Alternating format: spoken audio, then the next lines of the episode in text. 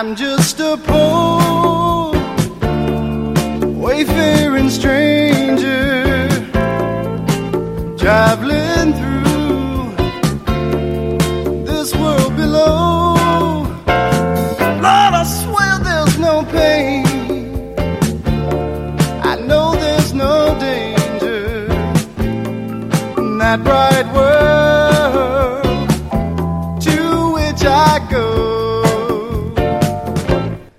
to this podcast from Faith Bible Church in Reno, Nevada. Faith Bible Church is a Christ centered Bible teaching ministry dedicated to bringing the good news of the gospel to the whole world. Faith comes by hearing, and hearing by the Word of God. And now, for this week's message from Pastor Alan Battle.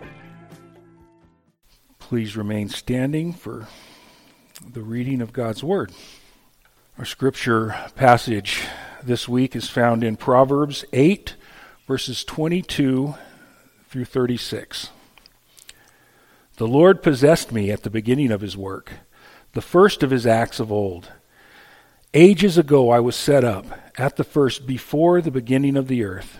When there were no depths, I was brought forth. When there were no springs abounding with water. Before the mountains had been shaped. Before the hills, I was brought forth. Before he had made the earth with its fields, or the first of the dust of the world. When he established the heavens, I was there. When he drew a circle on the face of the deep. When he made firm the skies above.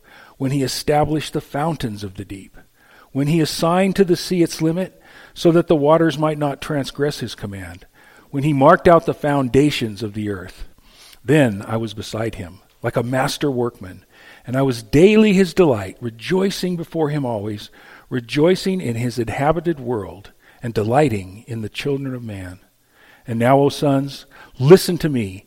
Blessed are those who keep my ways. Hear instruction and be wise, and do not neglect it.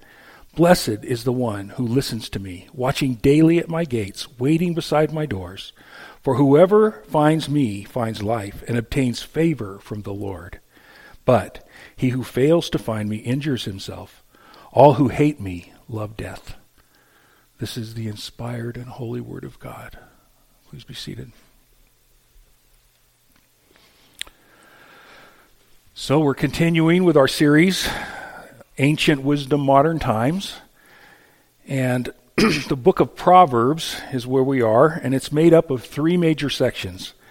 Chapters 1 through 9 are a series of longer poems, and they're exhortations from parental figures addressed to children. And they're designed to teach the young learner to pursue wisdom with all that is in him or her. Uh, the bulk of the book, from chapters 10 to 29, are collections of one or two line sayings. And these are for the learner to ponder, to think deeply about. They're random topics, and they're not necessarily connected to one another. So we'll be going through those topically in future sermons.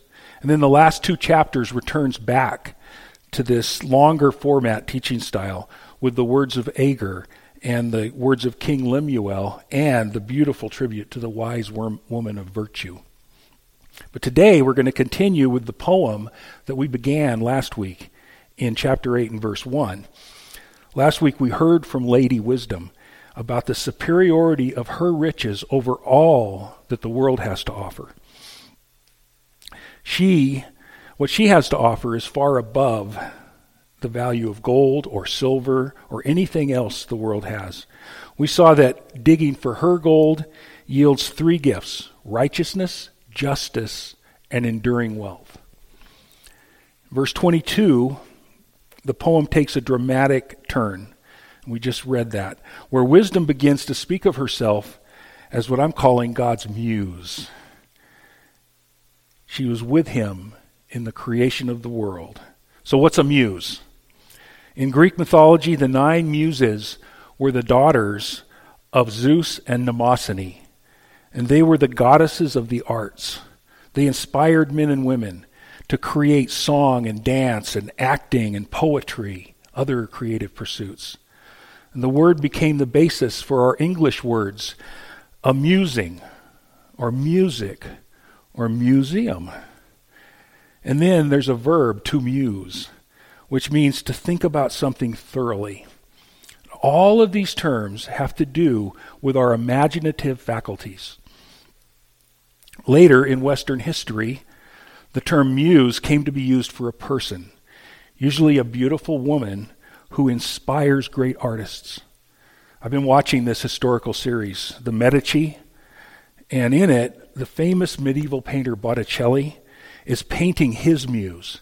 She's a young, beautiful, and married Florentine woman named Simonetta Vespucci. And Botticelli loved her from afar. It's believed that she was the inspiration for his Birth of Venus. And we've all seen it. Um, some call it Venus on the half shell. I don't know if you've heard it called that, because she's riding a shell on the ocean. I'm not going to show you the whole thing. Here's her pretty face. then there's the, the, the great 17th century Dutch painter Rembrandt. His muse was his wife, Saskia and he painted her numerous times as all kinds of different characters. Here are the two of them as the prodigal son and a loose woman. And in the realm of music, and just a little bit more modern, there was Pattie Boyd. She was the wife of Beatle George Harrison, and the inspiration of his song Something. Something in the way she moves attracts me like no other lover. But then she left George for one of his best friends, Eric Clapton, and she is the real Layla. also, uh, she was the inspiration for others of his songs like Wonderful Tonight and uh, Bell Bottom Blues. So, all of these muses and many more over the centuries have inspired many great creations. But in today's passage, wisdom is portrayed as a woman who was with God before, during, and after the creation of the world. God consults wisdom before he begins the creation. He's, she's with him during the creation, and she's his spokesperson after the creation. The biblical creation story is unique among all the ancient creation stories. The biblical story is one of purpose and beauty and harmony. It is the creation of a world in which mankind is the central focus. Well, God's the central focus, but he focuses his creation on man. All other creation myths are fraught with trouble. In Greek history, the original sky god Uranus and his wife, the earth goddess Gaia, produced the first generation of gods. And then Uranus is castrated by his son. That's, that's not a good start. his son was named Kronos. And then Cronus takes over, and his son was Zeus. And then Zeus fights his dad. He conquers him and exiles him to hell. And Zeus becomes the king of the gods. And the whole story is one of violence and treachery from the beginning. The Japanese, their story focuses exclusively on their own islands, which sprang up as a result of pure accident from mud dripping off the tip of a spear of a god. And then the, the North American tribe of the Iroquois Indians. The animals play the central role in creation. Mankind appears as an afterthought. And this one I just love the demiurge. The ancient Gnostics, they saw the physical world as the corrupt creation of an evil and ignorant God. They called the demiurge. But the biblical account has none of these features.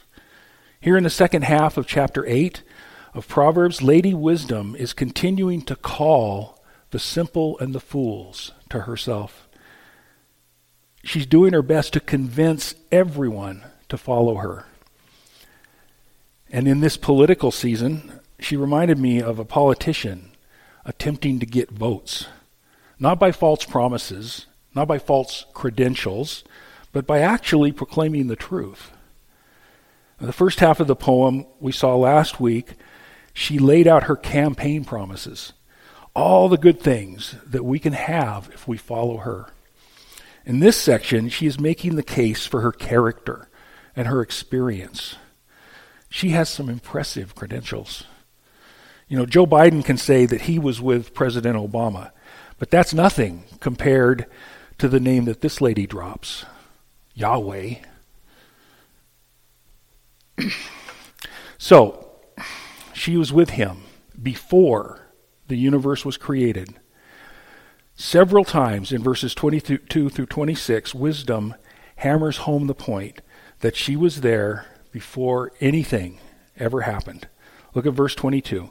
The Lord possessed me at the beginning of his work, the first of his acts of old. So we have a companion piece to the creation story in Genesis here. And like in Genesis, it begins with God, and wisdom is with him. Goes on in verse 23 Ages ago I was set up at the first, before the beginning of the earth. When there were no depths, I was brought forth, when there were no springs abounding with water. So this is before Genesis 1 2, where it says, The earth was without form and void, and darkness was over the face of the deep, and the Spirit of God was hovering over the face of the waters. There were no waters, there was no face of the deep. Before anything was made, wisdom was there. Look at verse 25. Before the mountains had been shaped, before the hills, I was brought forth. Before he had made the earth with its fields, or the first of the dust of the world. Says in both verses 24 and 25 that wisdom was brought forth. Several translations say that wisdom was born. Uh, the Greek translation of the Old Testament, the Septuagint, uses the word for giving birth to a child there. So, does that mean that wisdom is a created being? The uh, ancient Gnostics said that this is just a personification of Jesus, who was a created lesser God. Or is wisdom like a lesser god, a goddess? like so- Sophia, the goddess. Well, no, that's not what the scripture teaches.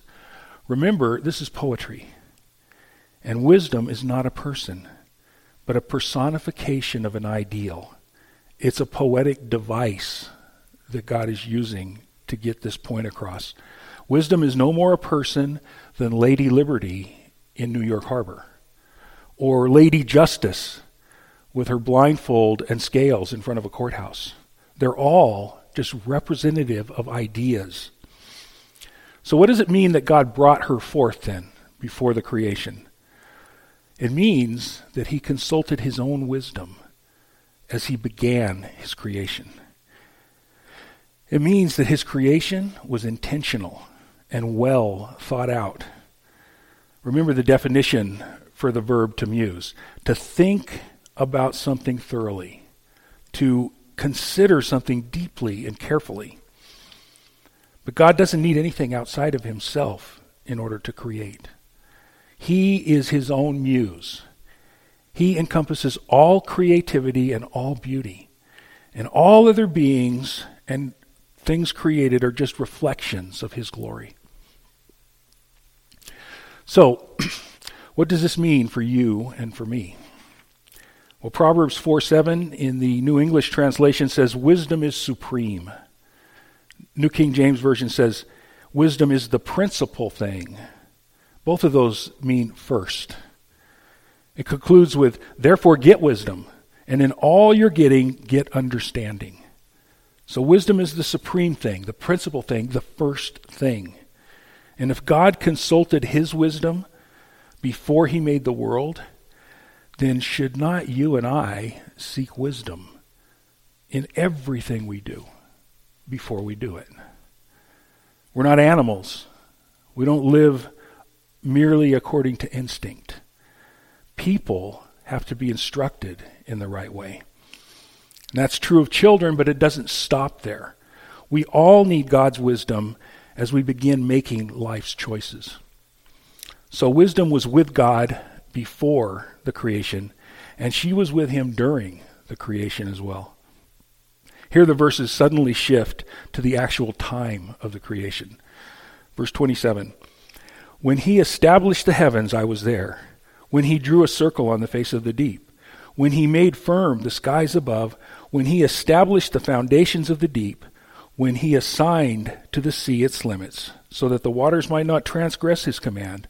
When he marked out the foundations of the earth. So now, instead of chaotic, violent, accidental beginnings, we see a structured, well ordered creation, guided by God's wisdom. And by the way, the Bible does not teach that the earth is flat. Uh, says here that he drew a circle on the face of the deep. And it says in Isaiah 40:22, it is he who sits above the circle of the earth, and its inhabitants are like grasshoppers. It is he who stretches out the heavens like a curtain and spreads them like a tent to dwell in. So he established the heavens and he hung the earth in it. The movements of the earth and the solar system and the galaxies are all perfectly ordered. The tidal actions of the oceans, according to the gravitational pull of the moon, is precise. And the continents are placed exactly where he wants them. Last week we saw in Proverbs 8:15 that it said by me, wisdom, kings reign and rulers decree what is right. So look at verses 27 and 29 again. The words drew and marked out are the same Hebrew words as decree back in 815. And remember, this is one big poem. Just as wisdom guides kings and rulers to, in order to so that they can order society, God's wisdom guides him as he orders the physical creation. And the creation was accomplished with great joy and intense emotion. It made me think of the stereotype of the artist who's extremely caught up in his work to the point of mania. You know, you heard of Michelangelo. When he was um, working on the statue of David, it's reported that he rarely slept or ate, and that he never took off his boots until they actually fell off his feet. Of course, God's creativity is never insane, right? It's full of intense enjoyment, though. Intense joy over his creation. Look at verses 30 and 31. Then I was beside him like a master workman, and I was daily his delight, rejoicing before him always, rejoicing in his inhabited world and delighting in the children of men. Rejoicing and delighting. There's mutual joy between wisdom and God here. She was with him daily. That's possibly an allusion to the six days of creation. There was delight and rejoicing throughout the project. And we can be sure that all the members of the Trinity were experiencing joy with one another. All three had a part in this project. The Father said, Let there be light. The Spirit hovered over the face of the deep and of the Son, it says in Colossians that all things in heaven and earth were created through him, Jesus. So there is a spirit of camaraderie and love and mutual participation among the members of the Trinity here. And notice that it didn't end with the creation of the planet. It was only complete until God populated the creation with created beings, culminating in the first couple. So we find the same emotion there too rejoicing in the inhabited world and delight in the children of men, literally the sons of Adam. That word delight means to take joy in something or someone. God takes delight in both his physical creation and in its inhabitants, especially in the people that he created in his own image. And in a moment, we're going to see that we can also enter in to that same delight. Humanity is the crown of God's creation. He gave us dominion over this world. We're not an accident. We have purpose and great value in the eyes of God. It's not, as the famous atheist Bertrand Russell claimed, that man is the product of causes which had no prevision of the end that they were achieving, that his origin, his growth, his hopes, his fears, his loves, his beliefs are but the outcome of accidental collocations of atoms. What a bleak and hopeless worldview that is. He claims that there's no prevision. That means no plan. And we're just atoms, accidentally coming together in patterns that give an illusion of meaning. Everything that makes us human, our hopes and beliefs and loves, all meaningless. But Lady Wisdom is here to assure us that that is not the case. That meaning is built in to the universe from the very beginning. She knows because she was there. And that meaning continues after the creation.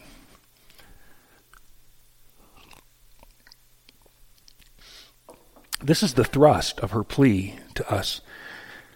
She ends just as she began in verse 1 of chapter 8 with an urgent call. This is the culmination of her campaign. She's outlined all the benefits of us choosing her, and she presented the highest of credentials, being with God before and during the creation. Now she's ready to make her final pitch for our vote. Verses 32 through 34. And now, O sons, listen to me. Blessed are those who keep my ways.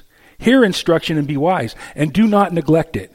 Blessed is the one who listens to me, watching daily at my gates, waiting beside my door. So she's making a parental plea. And parents want the best for their children. It says that if you want to be wise, listen. If you want to be blessed, in other words, be happy, then listen.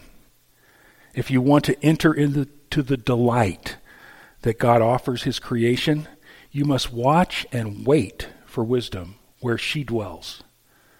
So, where do we go to hear her instruction?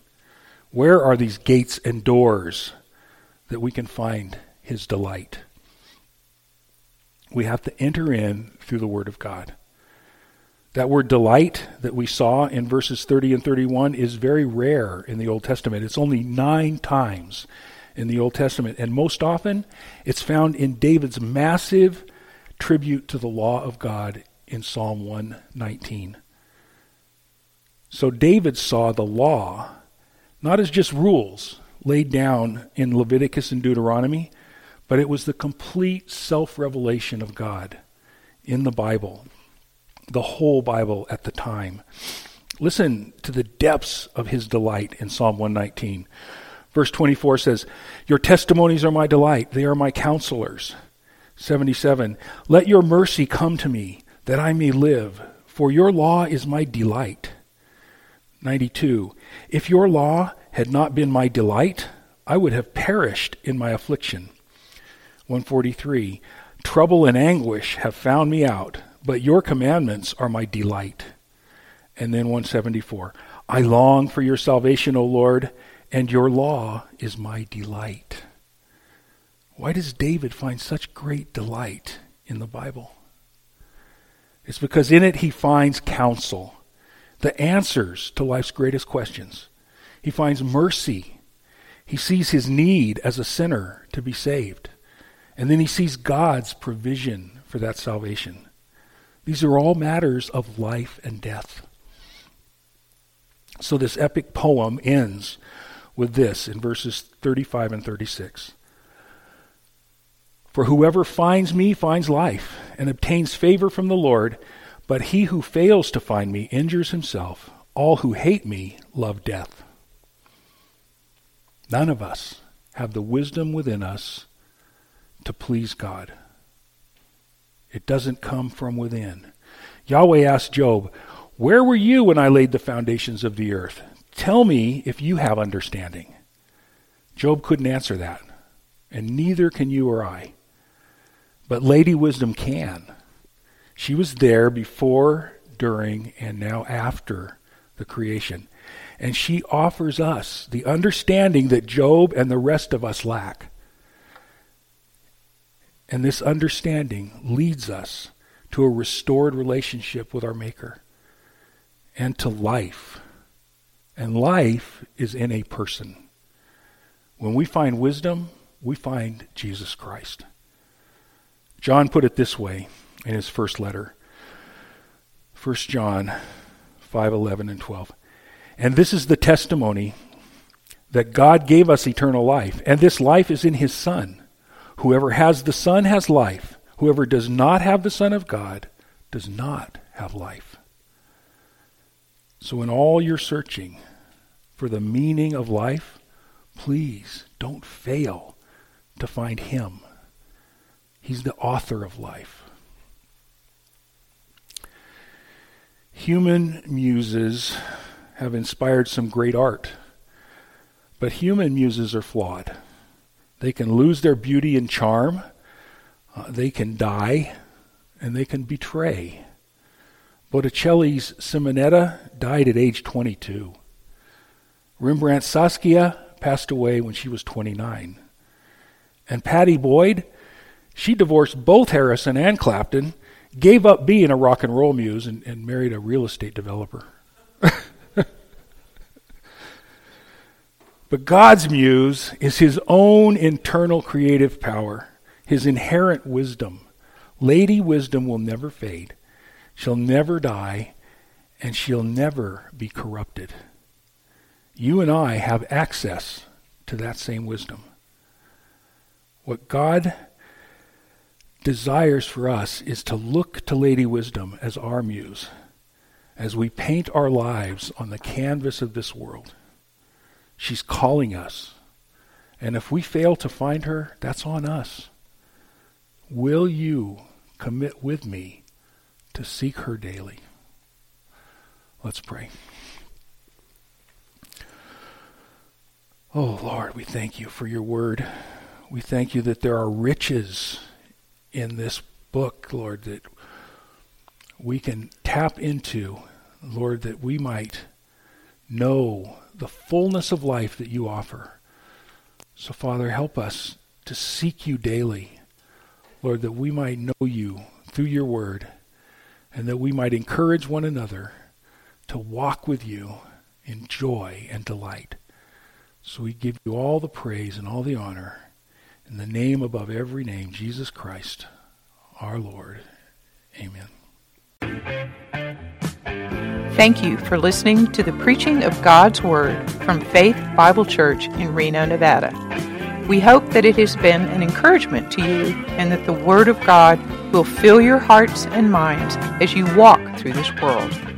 If you have been blessed by this ministry and would like to make a small donation to help defray the cost of this podcast, just click on the green Support Us button at the top of the web page. Thank you.